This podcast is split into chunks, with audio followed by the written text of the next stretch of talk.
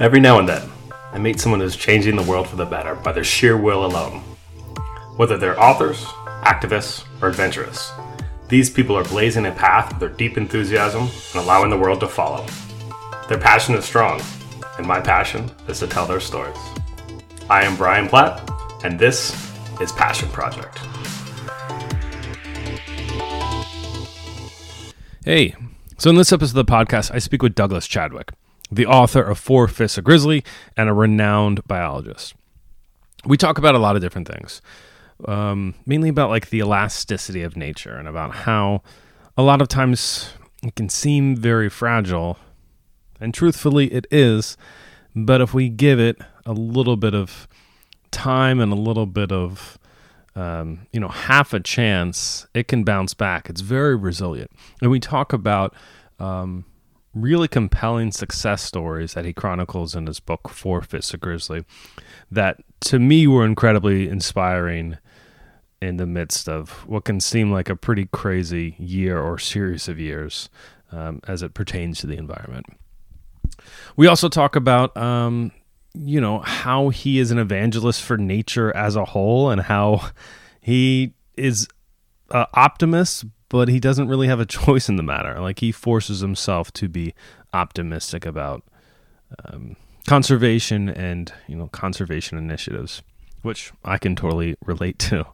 Uh, and then finally, we talk a lot about like you know how traditional conservation methods might have to change, like how um, a lot of times organizations would put or pit uh, economy and ecology against each other, um, and how now they're nonprofits or uh, even companies and corporations are having to learn to work together to face some of the challenges we exist, whether it's fractured habitat, whether it's loss of biodiversity, or whether it's climate change or anything related to those.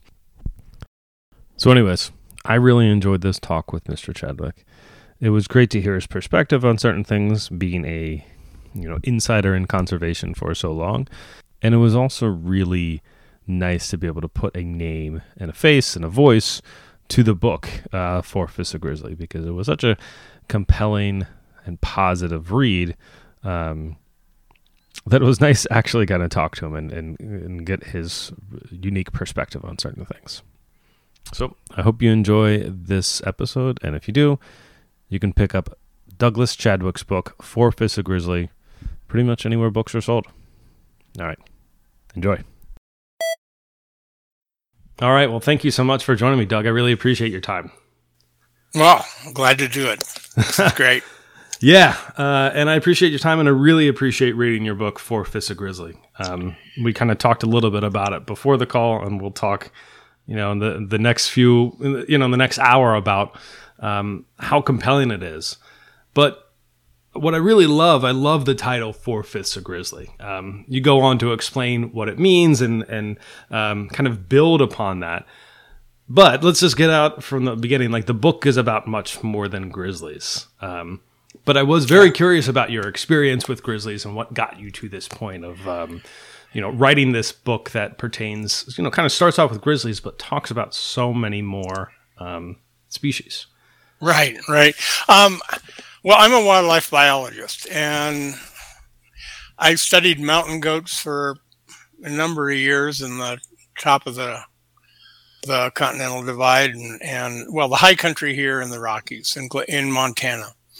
And I ran into grizzlies a lot, and I got fascinated by them. And you know, they they wake you all the way. They wake you all the way up. I mean, you. um, and in other words, you you know, we evolved in wild country among wild creatures, and and all my my nerves, my senses, my hormones, everything is keyed up to a yeah. different pitch in grizzly country, and it's because I'm vulnerable. Yeah. Um, but all by being that much more alert and having to pay attention and a little enforced humility, I'd call it. Um, I'm paying attention to the tracks on the path. I'm paying attention to the wind direction and the smells. The, what the creek is saying as it flows, you know, how, mm-hmm. how steep or how gentle is that country, what the wind is telling me. And, and, and then when I see the bear itself, I realize I'm looking at a fellow long lived, powerful, intelligent mammal. And I went from there to actually seeking them out at salmon streams where you can be right among bears. And they're focused on their food. They're all fat and happy mm-hmm. and very tolerant. And they'll even fish side by side with wolves, which at other times are mortal enemies. And people are, you know, you're, you're like wallpaper. And so you get to get past the fear and start seeing that every grizzly is as different from every other grizzly as humans are from one another. And you start to see the subtleties of their behavior because we've got this slam bang, rip snorting vision of a grizzly bear, mm-hmm. which it certainly can be. But um, anyway, it's endlessly fascinating. The more I watched them, the more I got intrigued. But as you say, the book is not about grizzlies. It has a chapter about the qualities we share, and that includes curiosity. The, they're very uh, manipulative with those paws. They they just can't stay away from finding out what stuff is, and and um, uh, but I'm share eighty percent plus of my genes with every mammal out there. And, you know, let's face it, if I called a book four fifths, I'm four fifths a duck-billed platypus, not good marketing, right? but uh, I'm joking. But, you know, if you say grizzly, you have people's attention. But it's also, we in Montana spend a lot of time talking about bears and arguing over bears and where they're going to be allowed to live and how to live with them. And uh, most people aren't aware that they are, their genes identical, probably more like 80, mid 80s percentile with the likes of a grizzly bear. So they share not just the external characteristics of uh, of their lives, but but their makeup and our makeup. We're we're way we have so much more in common than we have separate. So that's a way to get introduce that subject. And you know, I could go on and say, well, look, I'm 98 percent identical to a chimpanzee, 60% with some fish, uh, 40% with some insects, which people would never think of. Right. Yeah. Carrying that much DNA. 20 to 30% with plants. Uh, you are 24% a wine grape. Well, yeah, you have that. Yeah, that made dreams and come. I now, saw maybe, that. Yeah, I love that part. Yeah, well, maybe some nights you're like me, you have a you're a little more than 24% a wine yeah. grape. Yeah, a little bit. And um, so anyway, it, we're kin in a literal way. And I think when people say, well, we're one with all life, they think it's sort of a rhetorical device. It's uh it's some woo-woo nature stuff. But no, we're we're built of the same things. So that's what Four Fifths of Grizzly is starting off uh, with that commonality. Yeah, and I love the way that you start off with that that mantra immediately, but have it as a touch point throughout. Like we are not being one with nature is not an aspiration. We already are.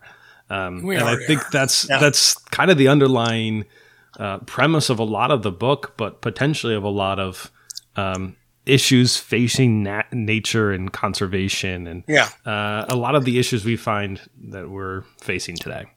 Yeah, I, I look. I wrote the book because I had been. Um, the folks can't see me on the screen, but you can. You can see a few white hairs there. And Good. it occurred to me that at the rate we are losing species, which yeah. is catastrophic, and habitats are changing and being fragmented or just removed, we're we're we're losing huge whacks in nature and it occurred to me that I don't have time to keep writing books about individual species or special hmm. places that need protection. I had to take on the big questions. And how do I do that in a way that isn't scolding people or intimidating science or, you know, uh, a long eco sermon? Uh, because the information is out there that ought to change that view that is embodied in our philosophies, in our politics, in our language, in our daily in our daily lives that we're taught from birth that we are separate from and a whole different kind of creature from all the rest of those plants and animals out there. And we're separate and special. We're different. We're liberated from nature to a large degree. And all the scientific evidence of the last several decades has been embedding us farther and farther into nature and showing how much more we have in common. But that hasn't, I mean, I don't come up with anything new in a book like this. I am encapsulating a lot of information I I got with my boots on, by the way. I'm a, there you go. I'm a field biologist, uh, worked all over the world, but I also did go down a lot of rabbit holes following journals and scientific publications.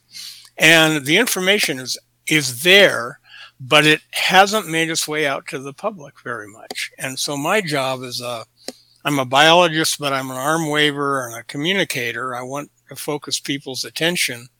And so my challenge was to, how do I, how do I bring this, this discussion out to everyone deserves to know this. We're all we're all naturals. We're all living creatures and thinking we're not going to save nature as long as we continue to think about it the way we do. So how can I change that format? And that, that's taking on a lot. I'm not an egomaniac. I just didn't know what else to do. and uh, well, I love the way you talk about it. Like you mentioned, uh, the the phrase that you mentioned was separate and superior. But a lot of people find that they're se- separate and superior to nature, but they're not. Like just what you're saying, they are part of nature, and it almost makes us more special, and it almost makes us all, as living things, superior. Yeah. Or you know, just it makes us all better. Um, I mean, like one, you you spend an entire chapter talking about the benefits of nature to someone's health. That um, you know, people are very health conscious now. It feels like even more so than they have been. But I'm wondering if you can talk about that because that you know, I, I find that I spend a, a significant amount of my time in nature as much as I can. But a lot of these specifics I didn't know, and I was very, I felt even calm just reading about them. It was it was really incredible. Well, yeah, the the odd thing is is how not only do people have trouble sort of picturing themselves as part of nature, and there's a lot of resistance to it. And let, let me just back up to say again, this is not a criticism of you know, oh, people are blind, people are egocentric, people are, uh, you know, self-absorbed. It, it's hey, this worked for us. We've been around 300,000 plus years as Homo sapiens, and we've obviously done really well.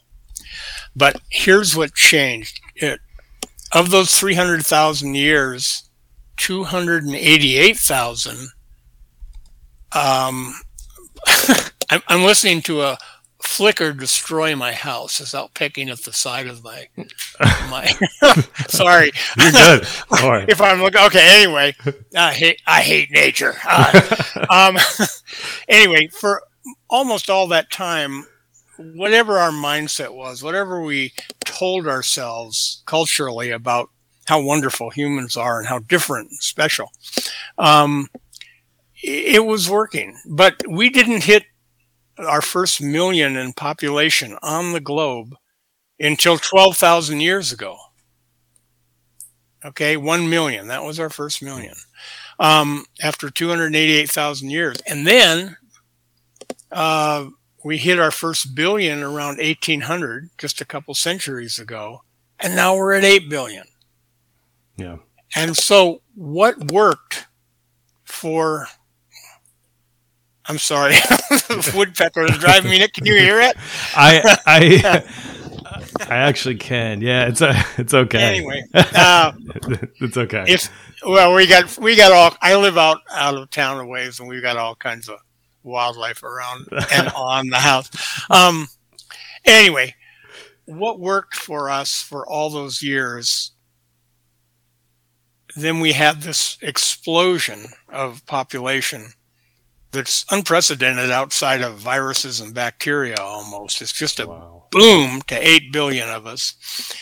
we don't have any guidelines on how to live on the planet at that number. We've never done anything like this before.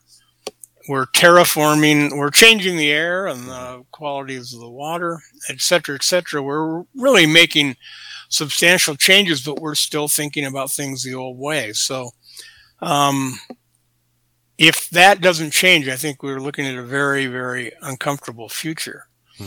And so instead of trying to argue people into conservation, again, by uh, blaming them for things or, you know, finding fault with what we're doing, it's just look, you said it yourself at the beginning. It our connections with nature are multiple, and I'll try to point them out sometime during the interview specifically. It's more than our genetic ties, but it makes us more than human. It, it, that it makes us greater than we think we are, and that's saying something because we we're pretty we're pretty convinced we're really great, and we are. We're magnificently creative and and inventive species, but we just don't recognize, you know, what are the limits to the ability of the planet to sustain us? So uh, we need to think about ourselves and nature differently. I know I keep harping on that, but that's the point. Not to get involved in controversies over individual areas and individual species, but we need to sort of overthrow, overturn the our view of nature that we like very much, but we're going to have to get we're going to have to get over it. And yeah.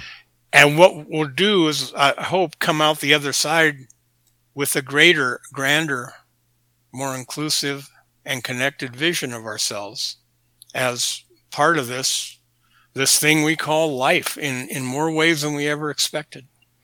Yeah, uh, and I'm hoping I want to touch on this in great detail later, um, but I'm hoping there is kind of an awakening to this. I hope there are people like you were mentioning that a lot of times health insurance companies will pay people or will you know subsidize people to go forest bathing or yeah. um, how like being in nature actively or just being for lack of a better term like dirty like not yeah. not always with a hand sanitizer i mean we'll right. take covid out of it sure but like yeah. how it um how it affects your your immune system and it's stuff that you you you might know like people might know they might be aware but like to the extent in which it does or to the um uh, you know exactly how much it does assist you yeah. how much you can benefit from it people might not know well here's the fascinating and you you you mentioned we're paying more attention to our microbiome for example and we're paying more attention especially younger generations to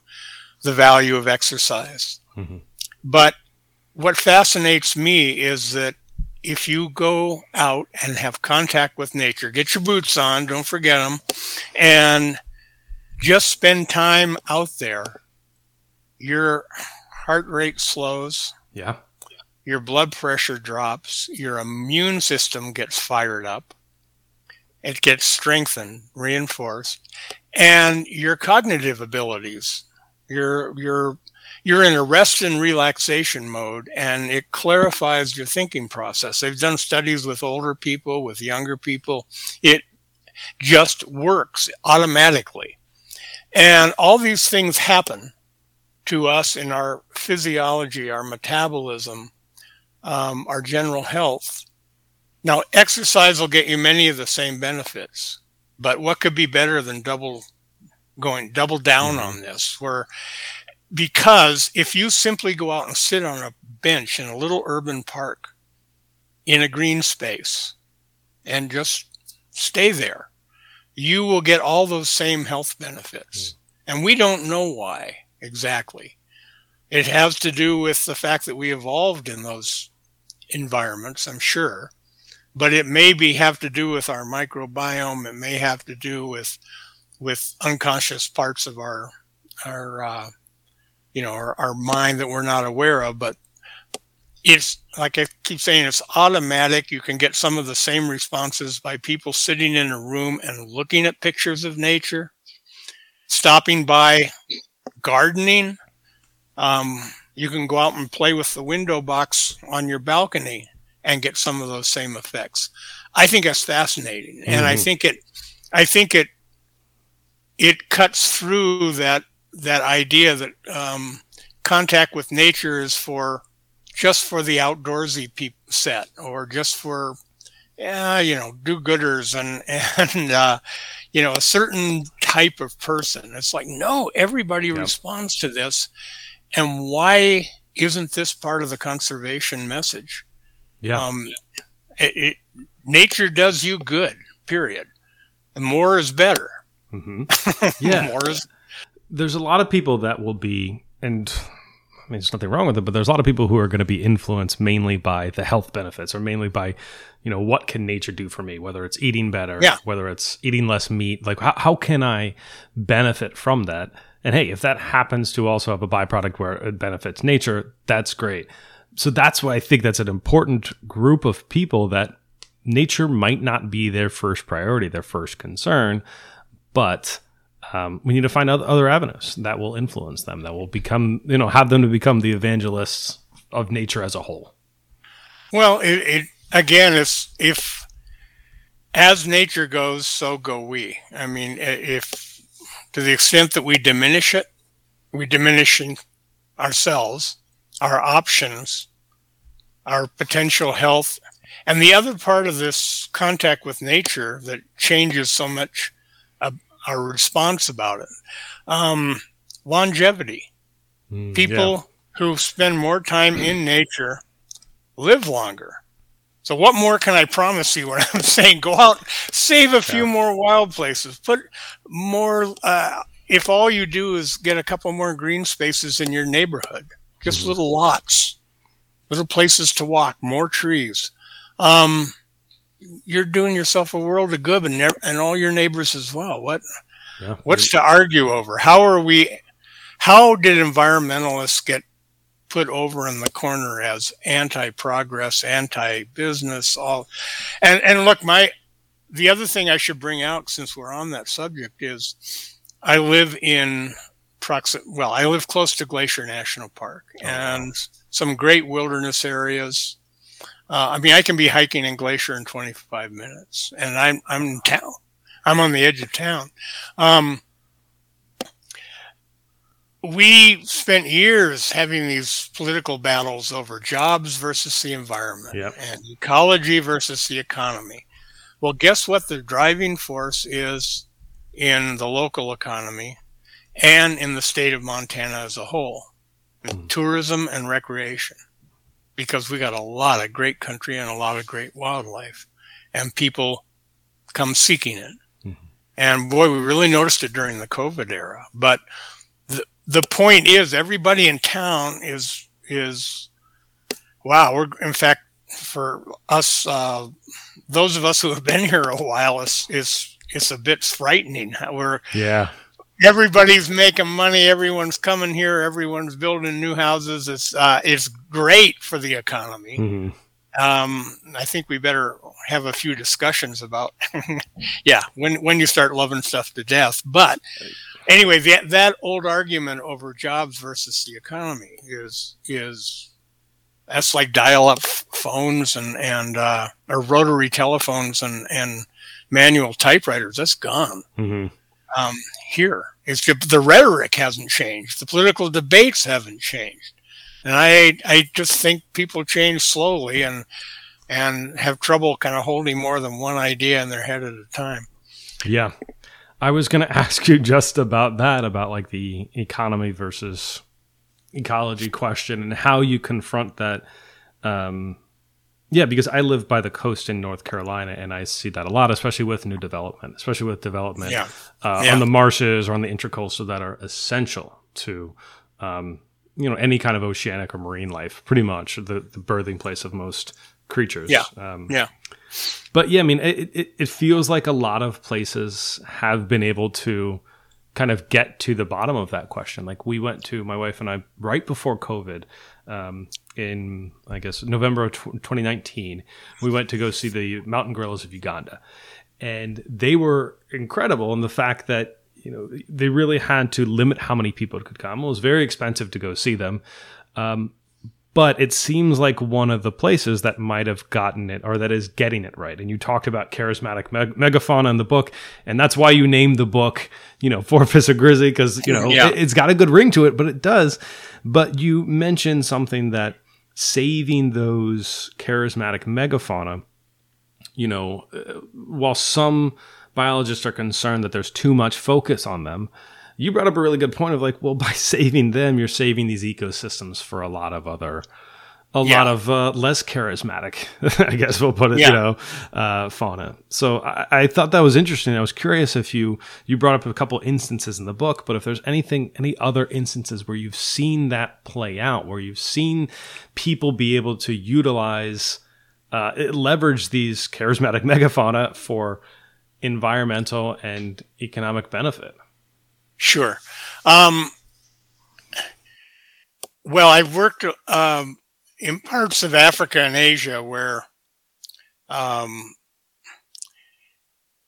there it's a big challenge. It's exploding po- human populations, but um, in you know the end result is less and less land for more and more people, and keep subdividing it uh, among generations and and then everyone's poor altogether, scrabbling for a living. Um, I, but you know, people talk a lot about ecotourism, and there's certainly some poor examples of it, some downright phony ones, but a Mhm. lot of very good ones. Yeah.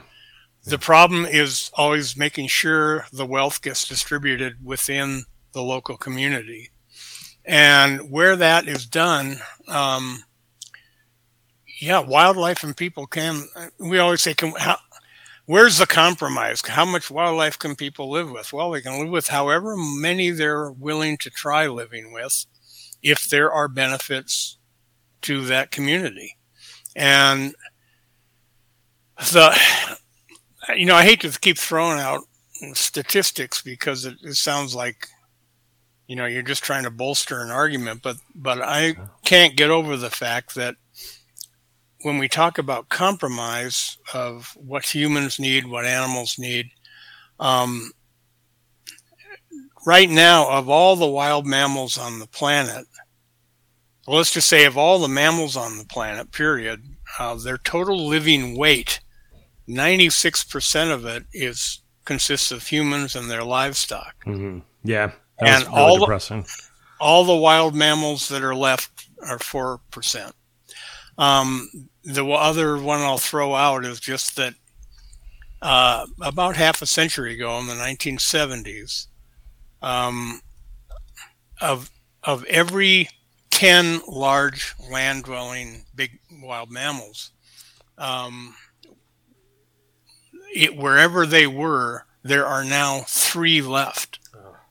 So it isn't just extinction of species; it's just total number of hmm big wild critters that the the land can support. And the irony is what you started talking about that it's the big dramatic animals that we relate to, the fellow mammals especially. I mean, an elephant would be a great example. I mean, they don't get any bigger on land. they live as long as we do. They have wonderful family relationships, very altruistic, take great care of each other, uh, learning their whole lives. They use tools, they mourn their dead. They're easy Mhm. for us to relate to, plus awe inspiring Mhm. at the same time. But they require, they tell us how much of these of an area we need to protect in one way or another for them to persist. You can't stick elephants in a little isolated reserve um, and expect uh, that they'll stay there or that you can come back in 50 years and find them.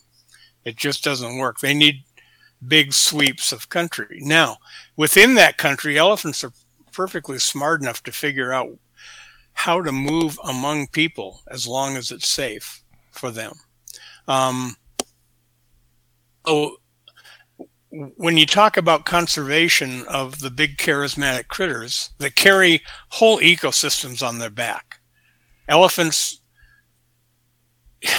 knock down the trees and woody plants, the shrubs, and create that big savanna where you go in, in the Serengeti or Masai Mara and Right. see the just endless horizons of grazing zebras and wildebeest and Thomson gazelles. Um, elephants are keeping the brush down, and there's this balance between woodland and savanna that elephants sort of moderate. They're architects of the rainforest too. They're distributing seeds and trees, types of trees throughout the rainforest, and you lose them, things things change greatly. But they also, if you're saving the elephants, I think what you were saying, then it's kind of like if you're saving the killer whales or you're saving the grizzly. All the other creatures that belong there in that ecosystem, chances are there's room for them as well. You're taking care of them. So that's what the focus on charismatic, you know, megafauna, as they call it, is about. But the point of, of a book like Four Fifths of Grizzly is to say, all right, what does that elephant depend on? Well, 400, pound, 400 pounds of vegetation a day, as much as that. And, and what does that vegetation depends on? Well, it depends on associations with other vegetation, with microbes, with nitrogen fixing bacteria and their roots, with insects that they have symbiotic relationships with that actually defend the vegetation from other insects or from fungus or that sort of thing. Um, it depends on the f- the fact that 90% of all the plants in the world have intimate associations with invisible fungi between their roots and the soil that draw extra nutrients and water. That was yeah, that was wild to read about. they have more micro, more bacteria, uh, protozoans, and fungus inside their tissues, um, and then their ability to turn sunlight into food, photosynthesis, all green plants, depends on chloroplasts inside each cell, and the chloroplast is a modified cyanobacteria from ancient times. So, what is a tree? You know, it's Right, it's right. about five five different species. It's Mhm. like a lichen plus, and and that's what the, feeding the elephants is that combination. These these partnerships that all plants and animals have that produce and recycle the food and energy in that ecosystem, and we just don't see it. Look, the majority of life on the planet the overwhelming 99.9% is invisible, but it runs the place. And we're not going to be able to see that, but people should know about it and think about it and understand it because that's what's keeping places whole. And there's, we like to think of ourselves as kind of independent. Uh, you know, we, we're so smart and we have so much technology, we can kind of take it or leave it as far as having an association with nature, but other animals can't, hmm and they need a complete ecosystem. So, um, you know, saving nature saves the animals you like, but yeah, all the others need to come along with it. And I just, and ultimately, that's what will keep us fed, keep us healthy, keep us from getting too hot Yeah. and all the other things that are going on. So, um, I, I, you know, I, you probably saw in the book, I have a, I call it the, the, the new or adapted golden rule, which is do unto ecosystems as you would have them do unto you. hmm They're the reason we're here. They nurtured us. They sustained our health. They allow us to flourish. If we can do the same with the ecosystems we depend upon, I mean, what, that's, that's the way into the future. That's our way out of the current dilemma. Yeah, absolutely. And one thing I do, one thing I really do love that, in addition to talking about how connected species are with each other, but how important it is to have connected land, kind of like Yeah. what you're talking about. Um, and Yeah. about how, like, sure, there might be, we could say wild places. There might be wild places. But are there wild places that are are they fractured? Are they um like how are they connected?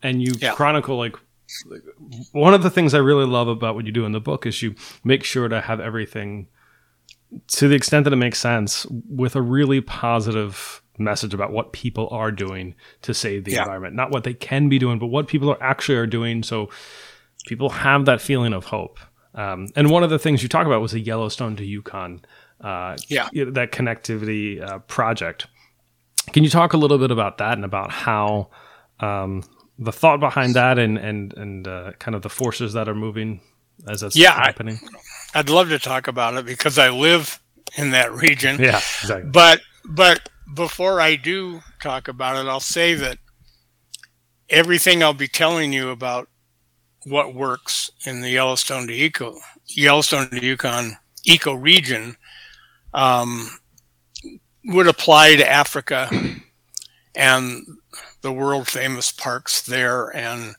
we've got look Yellowstone, Glacier, Waterton, Banff, Jasper, this wonderful string of protected areas if you were in East Africa, it would be uh, Masai Mara and Tarangire and Ruaha. And anyway, you you know, a whole series of wonderful parks.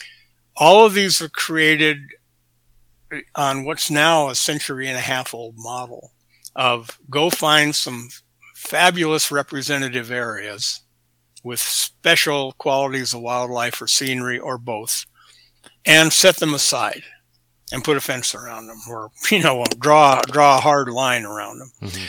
and then you save nature. And we can go visit it and see what you know what used to be. Um, and in between those parks that was kind of de facto wild land or at least open space uninhabited enough that animals could move from one preserve to another well that was several billion people ago Mhm. you know, when I learned how to do conservation, there were only about, well, there were less than half as many people on the planet. And our, our models are for, they, they're for earlier than that. They're from when there were maybe 2 billion people on Wow. the planet. wow And, and so what you said is very important. I mean, we, we assume that animals would always be able to exchange genes and move to it, you know, adapt to changing conditions, changing climates, to get to different seasonal ranges, droughts and floods. droughts, floods, whatever nature brings their way, and and um, and when that space in between fills up with people and farms and livestock and all the things we we bring with us, um, then the animals are trapped, and that's most of the extinctions that have taken place in the last uh, several centuries, half half a millennium since 1500, have been on oceanic islands.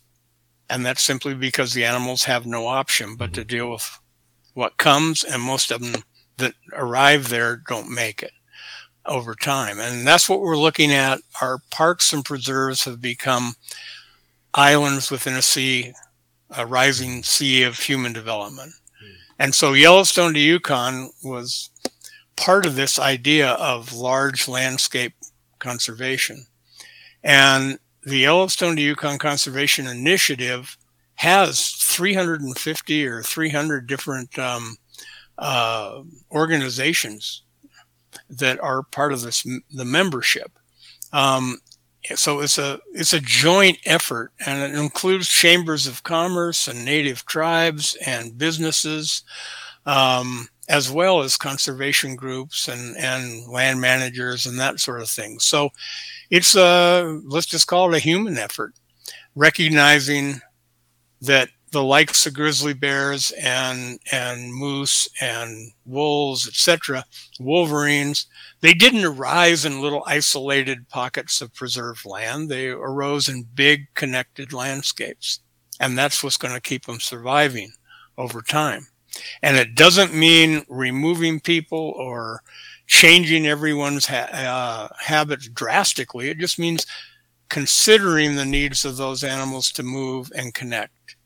And we're smart enough to come up with plans for that. And Yellowstone to Yukon has. And I don't mean to praise it to the skies. It's been a slog. There's been a lot of resistance, but they've increased the connectivity from uh, about five percent of this 2,000 mile long stretch of the of the crown, the backbone of the world, we call it around here, the co- crown of the continent, um, from less than five percent to more than 30 percent, and since 1992. Hmm. So, um, and they've created with common consent new management areas, new wildlife friendly uh, landscapes that can be used by people, but also um, some some more protective reserves. But much of it just involves slightly altering human activities, putting some more boundaries around them, and leaving room for all those critters, which is what brings people to the area to come and leave their money in towns like the one I live in. So, And yeah, and part of what you mentioned in the book, yeah, and part of what you were mentioning is they knew from the beginning when they were creating this initiative that it's going to take a hundred years. So they're Yeah. not even a third of the way done when you look at it that way. that's right. That's Um, right. So five percent is pretty incredible. And then even like um, things that I see a lot more commonplace now are the um, the, the Animal Crossing overpaths, Yep. um, Yep. which I think is really I don't know if that came from the the Y to Y, but it seems to be like people are being a lot more cognizant of it. And again, you can structure that argument to for people who are not as concerned about nature and say, well, do you want to hit anything with your car? Like, like, Yeah. So there's other ways Yeah. of, of trying to get people to who might not Yeah. consider nature first and foremost to to be concerned about its welfare and its well being. Sure, and and you know it's interesting how that works. Um, some areas they have been able to convince the Department of Transportation to to um, do highway crossings, and it isn't always a big bridge. Those are wonderful to see. Uh, the the the pedestrian, I call it walkways for four-legged pedestrians that you know just arch over a roadway Yeah. but but underpasses you know large culverts that sort of Yeah. everyone you put a you create those you stick a, a automatic video camera in there and you'd be amazed every animal in the ecosystem uses them Yeah. from otters and bobcats and turtles to grizzly bears and cougars so um Yeah. They don't want to be on the roads. no, no. In fact, even when you build a, a overpass or underpass, it takes quite a bit of time before female grizzlies with new young or wolves um, are likely to use them. They're very wary, but before that, those same female grizzlies would come up to the edge of a freeway and the males might try to get across. A lot of them get whacked, but the females will just turn back. Yeah. So it becomes a, a hard barrier for them.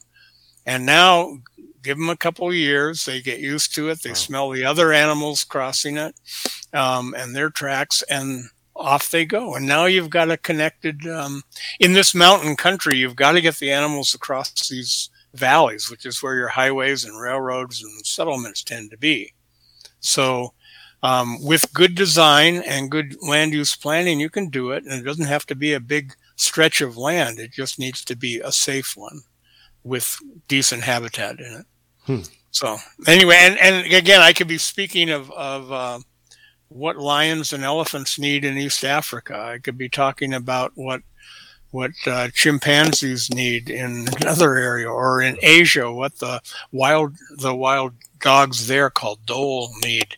They're big big country runners and, and roamers like our wolves are, Hmm. but uh, they need to be able to get from place to place. So we can figure that out. That's not a yeah, just not enough people know they need that. Right. They still think, well, we've saved nature. Let's all pat ourselves on the back. And um, nah, not there yet.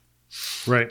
Yeah, and I know that um I know that just now, or at least to me, it seems like it's becoming a lot more of an important um, mission for a lot of nonprofits is to save not only those areas, but also the integration we've been talking about between people and um, and nature as well, but to to connect them to make sure that they're Yeah. not uh, as fractured. So, I mean, I've been hearing about it more often. I'm hoping success stories like the Y to Y will uh, popularize it even that much more. But I really, Yeah. I mean, I, I thought it was um, uh, like you were saying. I thought it was a, a component that a lot of other countries or a lot of other continents could utilize, given Yeah. they saw the And- success as well.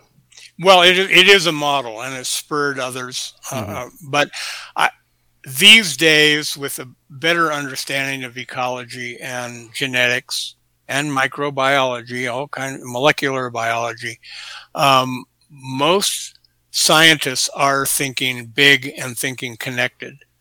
I mean, that's saving nature is not what we used to think it is. Mhm. Mhm. We're not set, setting aside little museum like representations. We know those won't hold up over time. Inbreeding alone will Yeah. take uh, populations out in some areas. But uh, the other thing, I hope this doesn't sound too idealistic, but the conservation groups, um, there's a lot of them, and they've always been kind of competing for funds and not necessarily talking to each other and working together as much as they could be. Hmm. That's changing. That's changing for the better. It's partly desperation, like guys, we don't have time Right. um, government agencies that used to each just take care of their own turf um, and kind of ignore what was going on next door. Uh, they have interagency groups now. Hmm. The U.S. has transboundary talks all the time with Mexico and with Canada. We used to stop at the border. I'm old enough to remember those days, but where, where everyone, and it was the grizzly bear here in this, my part of the world, that led us there because they were declared or listed as endangered in 1975. Yellowstone, the famous bear stronghold, was almost out of bears Yeah. Yep. and and to preserve them, they realized the Forest Service had to talk to the Park Service because the park Yellowstone Park, is surrounded by national forest and state forest lands and county lands. And if Mhm. these guys and the bears don't care who owns it, hmm if it's good habitat, they're going to use it Yeah. and they couldn't and they all had different management prescriptions and they said we got to get together here and come up with a common plan and so now we've got a 2.2 million acre park but we have a recognized 20 million acre greater yellowstone ecosystem and Wow. that's the focus of conservation and now we're saying well but yellowstone even that greater ecosystem has to be connected to others hmm for the big wild animals to roam and for nature to flow and genes to flow back and forth. So now it's part of the Yellowstone to E- Yukon picture. That's that's what this is. It's just Mhm. thinking bigger. And again, it's not people versus nature. It's just integrating the two. Hmm. And I think we're showing we can do it if we can keep more people focused on that. Yeah, and that's such a good point about the almost genetic inbreeding that we could see potentially if these fractured communities were not commu- uh, connected. Sure. Um, and you kind of talk about that, and, and you you've addressed it a little bit about the uh, the island conservation initiative, which I thought was one of the other uh, like really positive pillars you had in the book. But Yeah. it- to me, I mean, I'll let you talk about it, but it was just really fascinating about how, you know, again, you're you're really underlying that thing that nature is connected and we're connected with nature. But you talk about um, like wharf rats and how they come, or boat, uh, you know, rats from boats. They come Yeah. to the Yeah. to the islands, and how so many things are impacted by that. Um, from everything to like the size of the coral to the size of the of the fish, but also how again ending on a positive note how easy it is to mitigate that one uh, element um, and potentially protect 40% of our the world's endangered species Yeah, well, uh, because of what we've been talking about inbreeding and not being able to adjust um, by moving to new areas, um, island species are very vulnerable.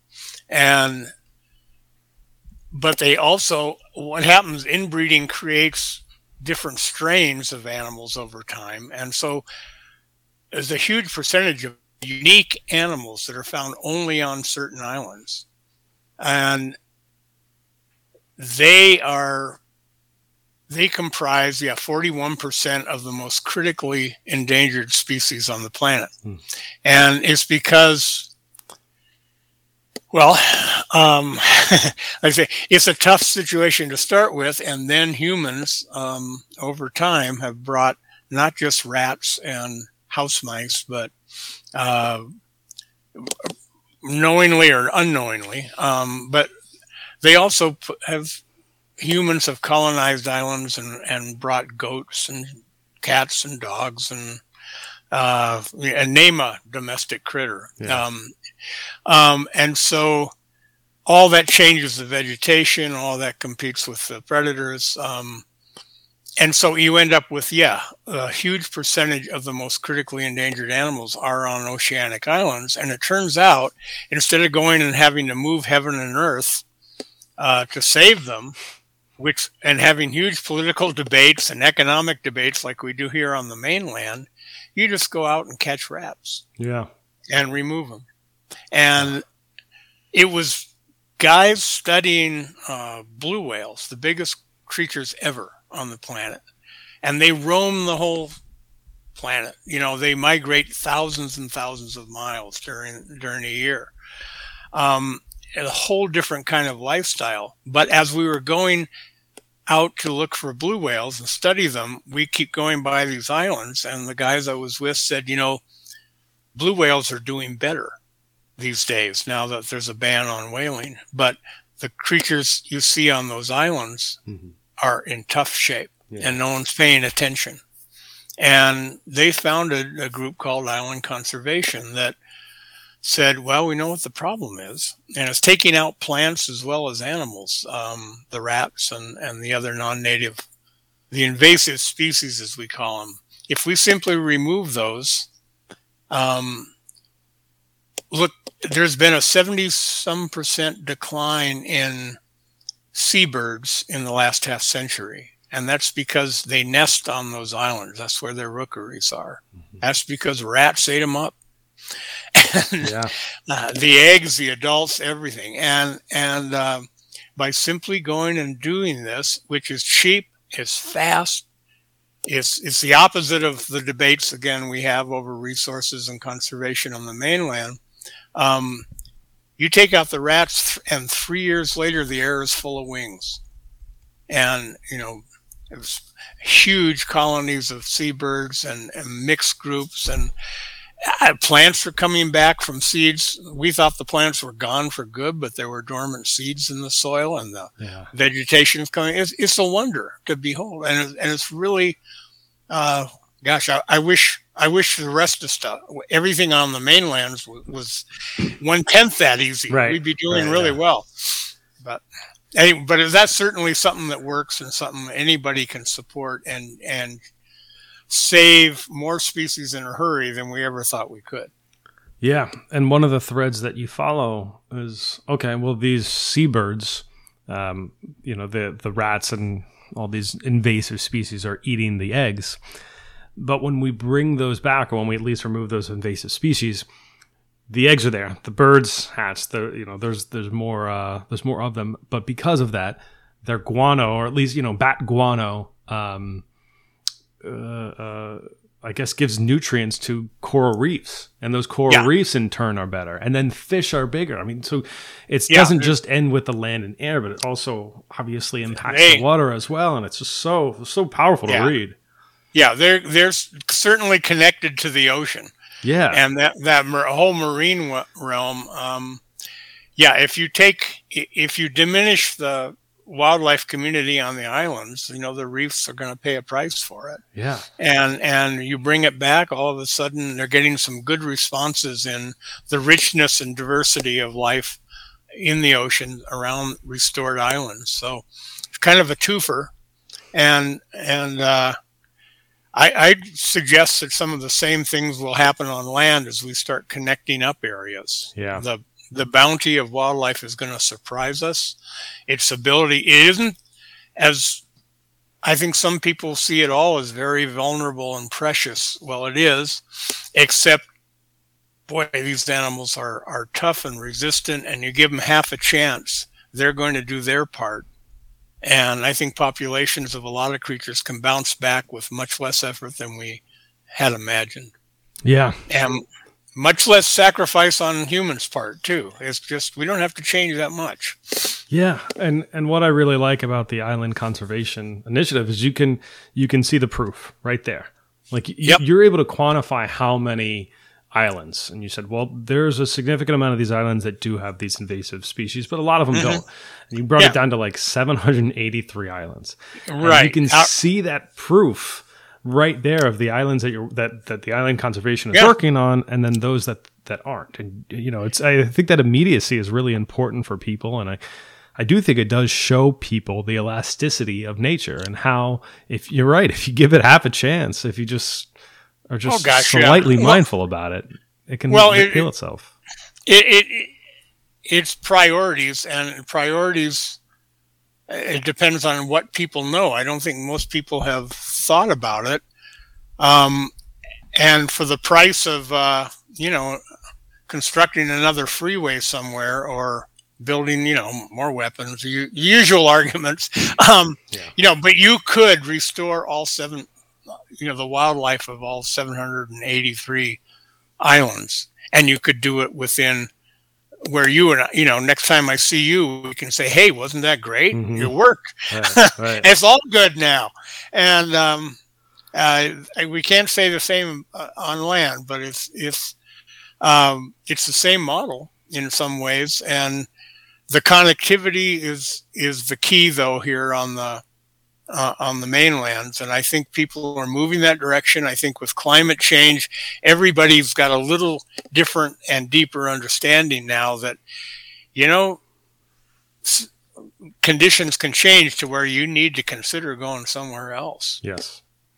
Yeah. Um, yeah. Yeah, I live right on the coast, like I was saying, and we've we can see that firsthand. Uh, it's a little scary. Yeah.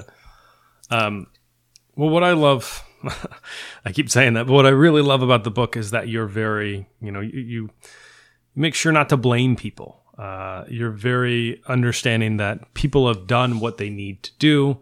Um, you know, that, that's not necessarily always the case where some people, you know, do ravage, um, uh, you know, natural spaces, but you seem very positive and hopeful about things. Like you have this mantra throughout the book.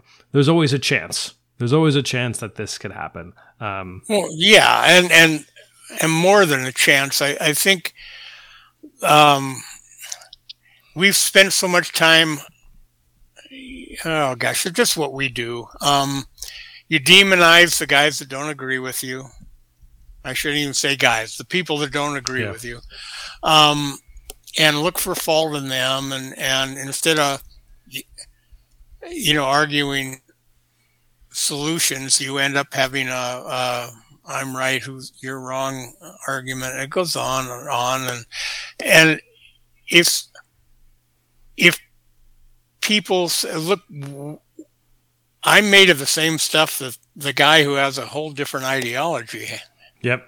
Has, and I need the same things, and so do our children and grandchildren. And I I think if we can get past you know our specialness and look at all, all the connections we have but also get past the idea of um, you know it's we're sacrificing something. The the idea is whatever benefits me is going to benefit someone else. Nature conservation look nature's embedded in all of us. We are embedded in nature um, I'm talking to you and blinking my eyes, and my heart is beating because of little uh, modified microbes called mitochondria that power every living cell on every living plant and animal and single celled animal. um, these are the little battery packs that are in every cell. I'm, I'm a, you know, it doesn't mean you and I have to stop saying I and have to start saying we, right, right, us, me, my microbiome, and my mitochondria. No, um, but you know we're we're in it together, and I, I, I think if we can get past that and get past the idea of seeing nature conservation as kind of more like a hobby or a uh, what us a nice thing to do if we have the time and money. It's sort of a luxury. Right. Um, and it's oh that's all fine if you had a you know zillion it's like no over time it's an economic i mean it's why corporations i think are uh, you know that are are counting their quarterly earnings are starting to turn towards saying we have to do something about climate change we have to do something about you know the fish the people who depend on marine resources know that the amount of plastics in the ocean is going to outweigh the fish by 2050. Yeah. That's bad for business. You know, Mhm. uh, uh, temperatures too hot to work in are bad for business. And, and uh, so, anyway, I think we got to, if we can start bridging that and saying, I, we're protecting nature is protecting ourselves is, is one and the same thing. And destroying nature or diminishing it is hurting ourselves. And this is not a a moral ethical ideological philosophical argument. It's what happens. Survival. it's it's science. And um it's how ecosystems work. And ecosystems work on their connection. So we got the challenge of connecting wildlands connecting agencies and groups that are uh, managing those lands and then connecting with other people Mhm. you know, Yeah. and, and getting past the uh, the environmental sermons and getting past the you're guilty of this and that, and I'm going to make you feel so bad, Right. and I'm going to here's you know I, I I'm and I've been guilty of that. I'm the I'm the ecologist that go to a, a party and it's like. You know, I'm wandering around talking to people going, and here's another really horrible fact Right, about right. the environment you might not know, and then wonder why I don't ever get invited back. Yeah, people you know? love that when you're. Yeah. I've been guilty of that too. Yeah. Oh, it's that guy. Here he comes. Yeah, run, run for the Right. exit. Well, so uh, like, do you see that as a trend? Do you see that as people are awaking to conservation? Whether it's you know, you even mentioned organizations and corporations. Do you see that widening of empathy, as I read you put in the book? Ah, yeah, I do, and and I'm really glad you mentioned that because the another way we think of ourselves is is you know in in this context of being very special and uh, unique creations and and I read a lot of science literature and one of the most common phrases is um, in studies today is a trait formerly thought to be unique to humans. And the what I love about being a naturalist is the more you look, the more you discover. There's no end to it, and no end to the wonder, but also the discovery. And the harder we look at animals, the more we see the emotional range and the intelligence is way beyond what we assumed it to be. Mhm. We just decided they couldn't do these things. You know, animals can't think. Why? Because it, you know, it threatens our our our specialness, our our uh, idea that we are unique, and and um, we're not.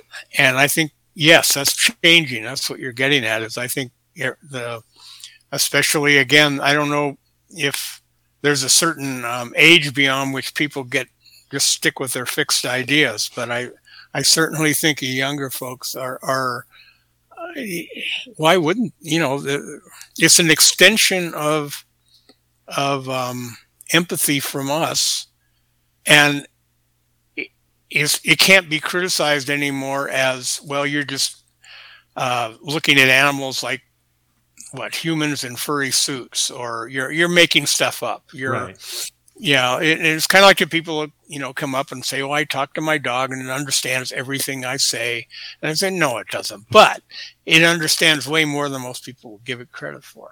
Yeah. And by the way, it shares eighty-five percent of the same genes that we have, so why wouldn't it? Right. That's a good point. How how could how could it be that different? Now, dogs, yes, we, when science finally come out and say yes, dogs feel joy, dogs feel loneliness, dogs feel pain, dogs get up really. I mean, you know, there's a pretty big industry in in uh, people taking their dogs to the equivalent of doggy shrinks. Yep. But, but I mean, here in Montana, it's horse people. Um, but obviously, they're they're emotionally um, uh, creative, what uh, complex animals that we just are.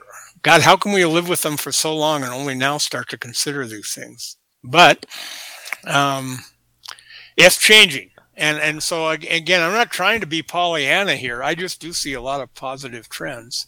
And I think a lot of it is social media. Um, mm-hmm. I mean, who hasn't, you know, sure, everyone's watching cat videos on, on right, the internet, right. but they're also on their phones, but they're also watching, you know, an octopus or they're watching a, a you know, some, some lion that's adopted a, a a baby gazelle for some reason mm-hmm. instead of eating it. And I, I, am not saying lions are suddenly turning kind-hearted. I right. just it's because they do complex things. Yeah. They do really fascinating things. No one's trying to interpret it or make judgments. It's just who knew. And there's a lot more. There's video cameras all over the world now, stuck on trees or on posts and out in the woods. And we're seeing into the lives of other animals in new ways. And researchers are doing it in the laboratory. Um, and all the indications are that wow, we we're we're opening up our we're getting back maybe to where humanity was in the day when, you know, here in Montana, the Blackfeet and the Salish Kootenai tribes talked about, you know, the bear people and the fish people and the bird people. Sure. Yeah. Um, they're and people, by the way, do study orcas as though they were tribes. They they compare them to cultural difference among tribes in New Guinea, say in the highlands. That's how different hmm. killer whale groups are, clans, and and I guess I'd call them just killer whale cultures. And by the way, uh, male killer whale ha- has a brain about four times the size of yours. Yeah. and nothing, nothing personal. Mine too. so, um, different. And, um, I say enjoy it and enjoy the fact that we're sharing genes with them too. And that, that's part of that, our greater selves, our more than human future if we look at things maybe more clearly. Hmm. Yeah, I love the way you put that, the way you think positively. Um, it sounds like you're hopeful. I mean, I, I, normally ask at the end of podcasts, like, are you hopeful? Because um, I talk to a lot of people who are, and I talk to a lot of people who aren't, depending on the subject. Yeah. I think I know where you stand with it, but I also would like to hear well, you say it directly too. Okay, I will say uh, yes. I'm just a quick yes. I am hopeful, right. but I'm. I also say I'm a willful optimist. Um, I don't function very well when I'm you know i'm depressed. And i couldn't agree more i i have i have my bad days. I spend a lot of time in parts of, of the world where i look around and i just say man take me back to montana and put me outdoors on a good trail. Because i i'm i'm i'm about to throw up my hands on on possibilities wow. here. Um but then you're ta- you're talking about stuff that's way beyond my pay grade is is corrupt governments and and you know economic and and political inequities and stuff I don't know how to solve. Right. I just I just but I guess we all have days like that. I'm trying to be realistic. I don't and but I I do I've been lucky in my career um, working with National Geographic and other uh, you know groups um, to see a lot of what does work and a lot of thought that's leading us in a different direction and being put into action. And I'm not sure how that balances with these huge trends of, of human population growth and technological change and the loss and fragmentation of habitats. But I think there's a clearer idea of how to fix it. And I think there's a micro, uh, molecular biology and genetics have shown us a different view of humans, of what we are. And we're not, you know, we're not what we thought we were. We're not made of the way we thought we were. And we're not as different or as special, but that's a positive thing. And I, I think, I think that if that can spread a bit and not, you know, I can write my little books and try to get that out in my sphere, but it's being done by science. It's being done by a lot of other, um, you know, knowledgeable people, and those ideas just take time to get through people's um, assumptions and delusions and uh, preferences for what they want to think about. Yeah. But I, I that's a complicated way of saying, uh, yes, I am optimistic, but I, um, it takes some effort some days. yes. Is that, and I'm sure it's the same for you. Yeah. Yeah. I, I, I can totally get it. And especially like even when just reading the population sections in the book, like it is scary to know how quickly that's happened or um, to not really see some of the changes like where that you're talking about. Like where I live, I'm in the southeast and it's not as big of an emphasis on conservation. No. Um, it, it's a little bit of an antagonistic relationship in some places. Yep. But I'm hoping that's changing. Well, okay, let's just. I don't know if other animals hope. They certainly have complex emotions, but we we have that, and that's I think enough of a motive to.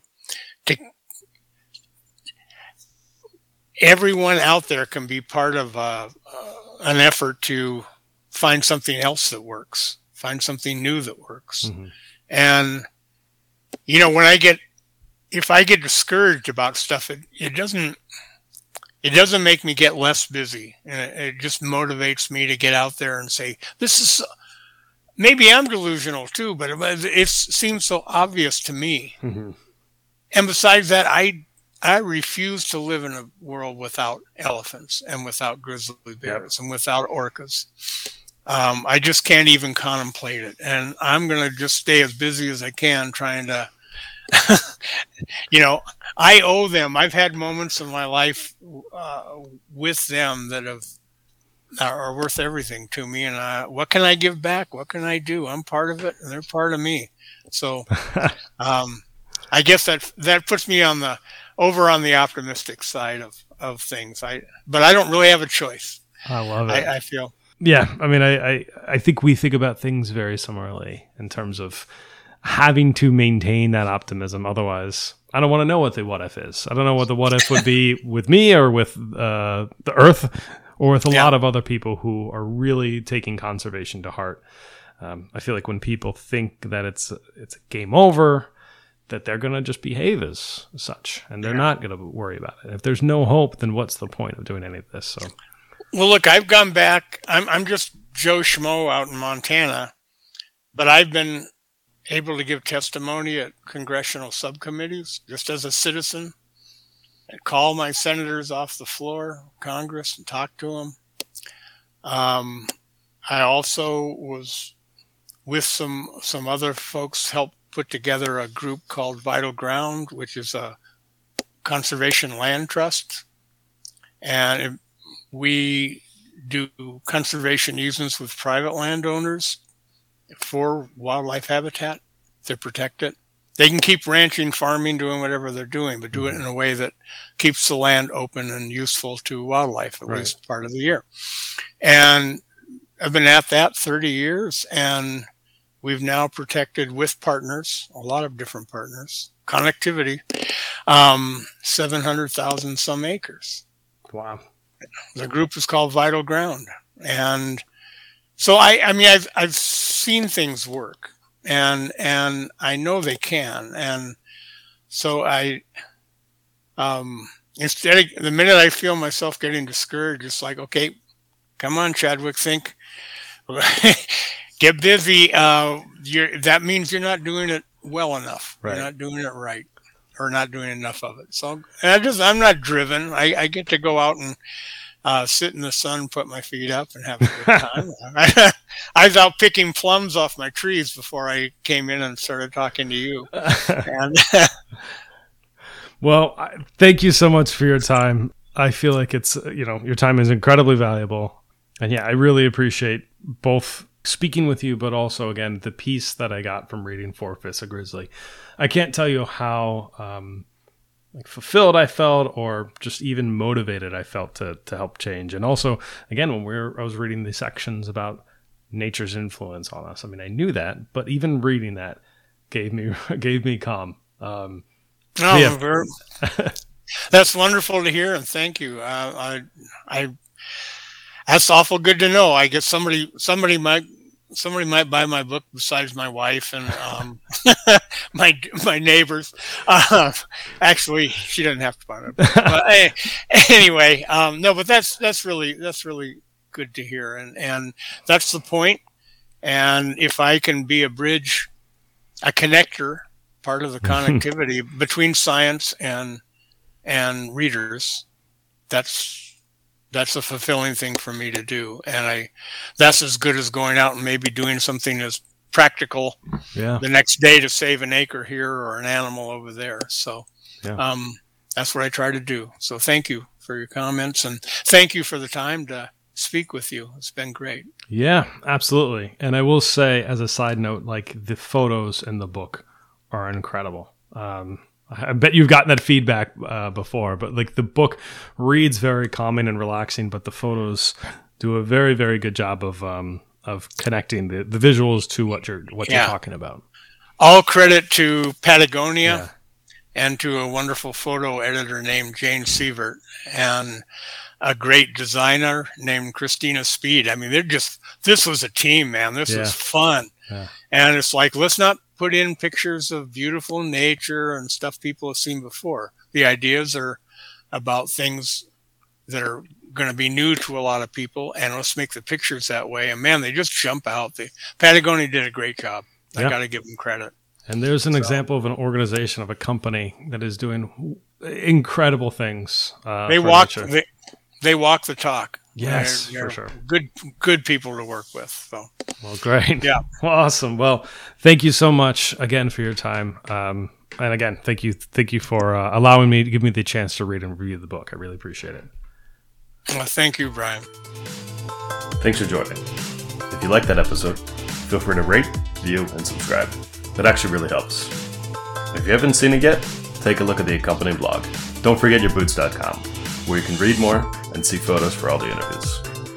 Until next time, take care.